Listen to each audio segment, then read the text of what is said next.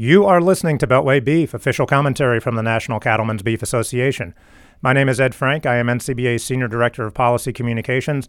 And joining us this week by phone from Lincoln, Nebraska is Pete McClymont. Pete, of course, is the Executive Vice President of the Nebraska Cattlemen. Pete, thank you very much for joining us and taking some time out of what I know has been a very long and tough week for you guys.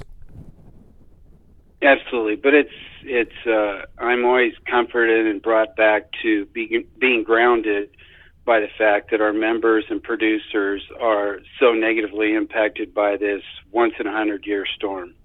Yeah, before we get into some of the details of, of exactly what happened, just how are you guys doing out there right now?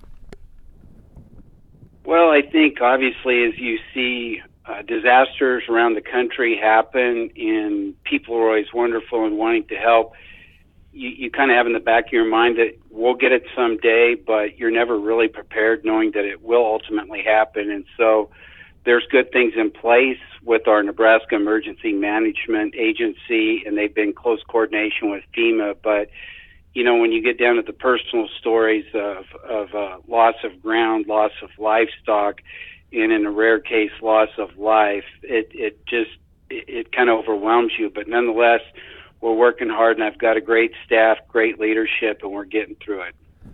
Yeah, um, we'll keep up the great work, and uh, we've all seen the photos online. We've seen the photo in the video and on on the news, um, but you know that certainly doesn't uh, you know really drive home the scale and the impact of this thing.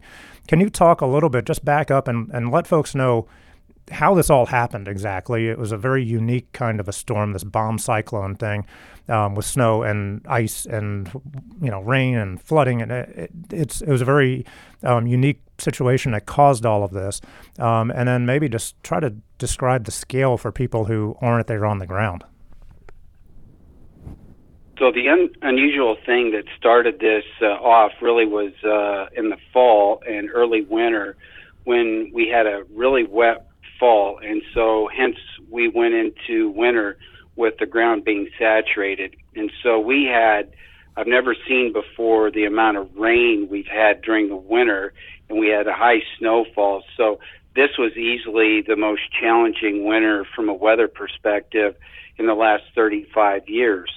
So you couple all that, and then in the moment, as you referenced, the bomb cyclone that started in the Rockies and the Denver area and worked across eastern uh, Colorado and then northwest Kansas, southeast Wyoming, and into Nebraska, those weather systems hit. So this was really unusual because in the western part of Nebraska, in the Sandhills and the Panhandle, they had true blizzard conditions. And about the halfway point in the state, Highway 281, you saw rain first, then snow, high winds, then rain, and then coupled with the frozen ground where the ground could not absorb any of the moisture, it was all a literally a perfect storm that created these conditions literally that happened in 12 hours. So that that made it a true challenge uh, for people. And then most people might not know, but in our state we have so many rivers, streams, creeks, and so that expands the potential damage because of when things crest and go out of the banks as it works its way towards the Missouri River, it, it was truly devastating. Yeah, absolutely. And if you haven't uh, had a chance to really, I, you know, the national news will cover this for a day or two, it seems like, and then they move on to the next thing. Everybody's talking about the Mueller investigation right now, um, stuff that just doesn't really seem that important in the grand scheme of things. When you, if you go to Twitter and just type in Nebraska flood and just see all of the the devastation devastating photos that pop up. Um, ben Sasse, the senator from Nebraska, has been doing a lot of tweeting um, this week uh, of his uh, tours around the state and the Highway 281 one bridge that you had just mentioned is just completely washed away. It looks like it was just like snapped in half, um, uh, like a Lego uh, set or something. Um, and we've read the numbers too. I mean, on, you guys came out a couple of days ago and said that uh, estimated that feedlot and, and cow calf operations have lost about $400 million in the state. Crop losses are estimated to be about 400 something million.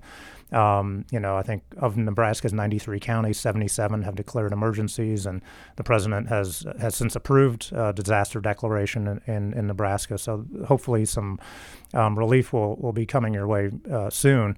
Um, but in the meantime, these are all numbers that we're reading in the newspaper or hearing on the news. Can you talk a little bit about, you know, how some specific uh, cattle operations, for example, have been uh, impacted by uh, by this disaster? Yes, and to that point, as you just highlighted the the challenges and where it is, I think another thing that's important to remember because of uh, state and federal highways, we have 16 bridges out 13 have approaches that have washed away and uh, excuse me that have washed out and then three have had approaches washed out. So that has added we estimated a million dollars a day to producers to have uh, their uh, you know whether it be feeder cattle fat cattle feedstuffs uh, added million dollars a day and so we felt really comfortable providing that number to FEMA but in terms of individual operations producers really did a great job knowing that this was coming. We always take these things seriously. And a lot of people weren't affected because they were very proactive, but because it happened so quick, uh, waterways came up extremely fast. That you heard one case in central Nebraska where a gentleman was moving 32 pairs cow calf to uh, from a low pasture up to higher ground and uh, a dike broke and he lost all 32. We've heard of an instance where uh, somebody lost 300 cows because obviously we're calving this time of year, and so you have your cows in locations that are central so you can get to them, them, watch them, provide the care, and so at the end of the day, you can't believe those things. Then, then one that uh, is really amazing is um, in east central Nebraska the Platte uh, broke its banks, cut a new channel, and went through an operation and washed away 1,200 head of feeder cattle. So this is not just uh, cow calf. This is not just feedlot. It's every part of production.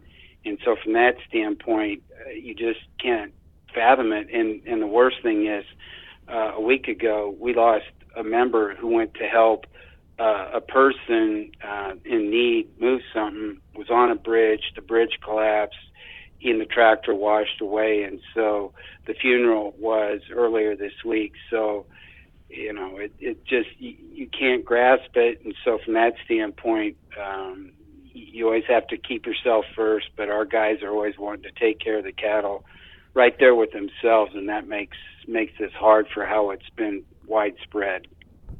Yeah, and our heart, uh, our hearts all go out to, to, to you guys. And one thing that has impressed me um, deeply in my time here at NCBA is how everybody in the industry um, steps up and helps out um, their brothers and sisters who are going through uh, difficult times. You know, I mean, I, I know producers in Nebraska um, helped, uh, you know, raise money and, and help out any way they can uh, when hurricanes hit Florida or North Carolina or Texas, or if there's wildfires um, out in California or Idaho, um, you know, the producers in Nebraska stepped up, and I'm absolutely certain that um, producers around the country are going to step up uh, now that it's uh, Nebraska's time of need, and not just Nebraska. We should point that out. I mean, obviously, these floods and this storm um, impacted a lot of folks in Iowa and Kansas and and the Upper Midwest and and the Plain states, but Nebraska seems to be sort of uh, ground zero for this one, unfortunately.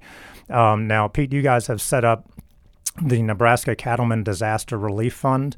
Um, can you uh, talk a little bit about that and tell folks how that how they can contribute to that? So, if people want to help out, please go to nebraskacattlemen.org, and it's the first opportunity on our web page to uh, support financial relief. So, I have to really uh, thank my board as well as my staff. We we did this in record time and got it going. Uh, we set up an account via PayPal, and so it went live on Tuesday. So I, I can't thank my staff and their talent and our leadership of our board to get it done. And so I've been uh, warmed greatly by my colleagues across the country at the different state cattle associations, beef associations, that have lent their support and uh, their experiences and what they've done in their respective states to get ahead of this. So we feel confident we're going to get uh, uh, lots of donations in from benevolent people across the country. Uh, just this morning, we got our mail, and there was probably a stack of two inches thick of letters from people that have sent us monies to contribute via check.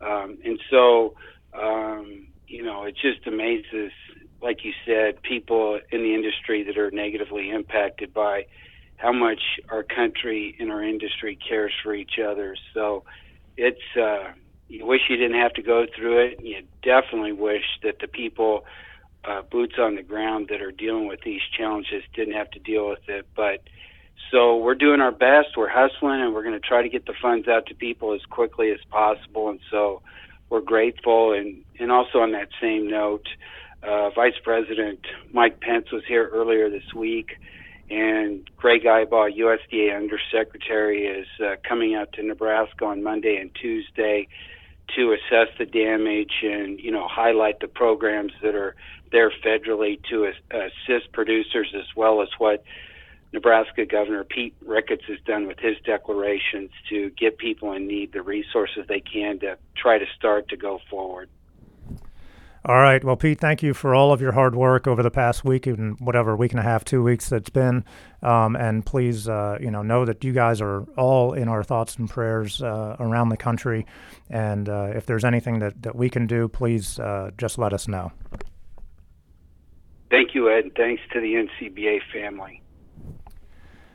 You've been listening to Beltway Beef. Until next week, eat beef. Consider donating online at nebraskacattlemen.org and check us out on Twitter at, at Beltway Beef. Thanks for listening.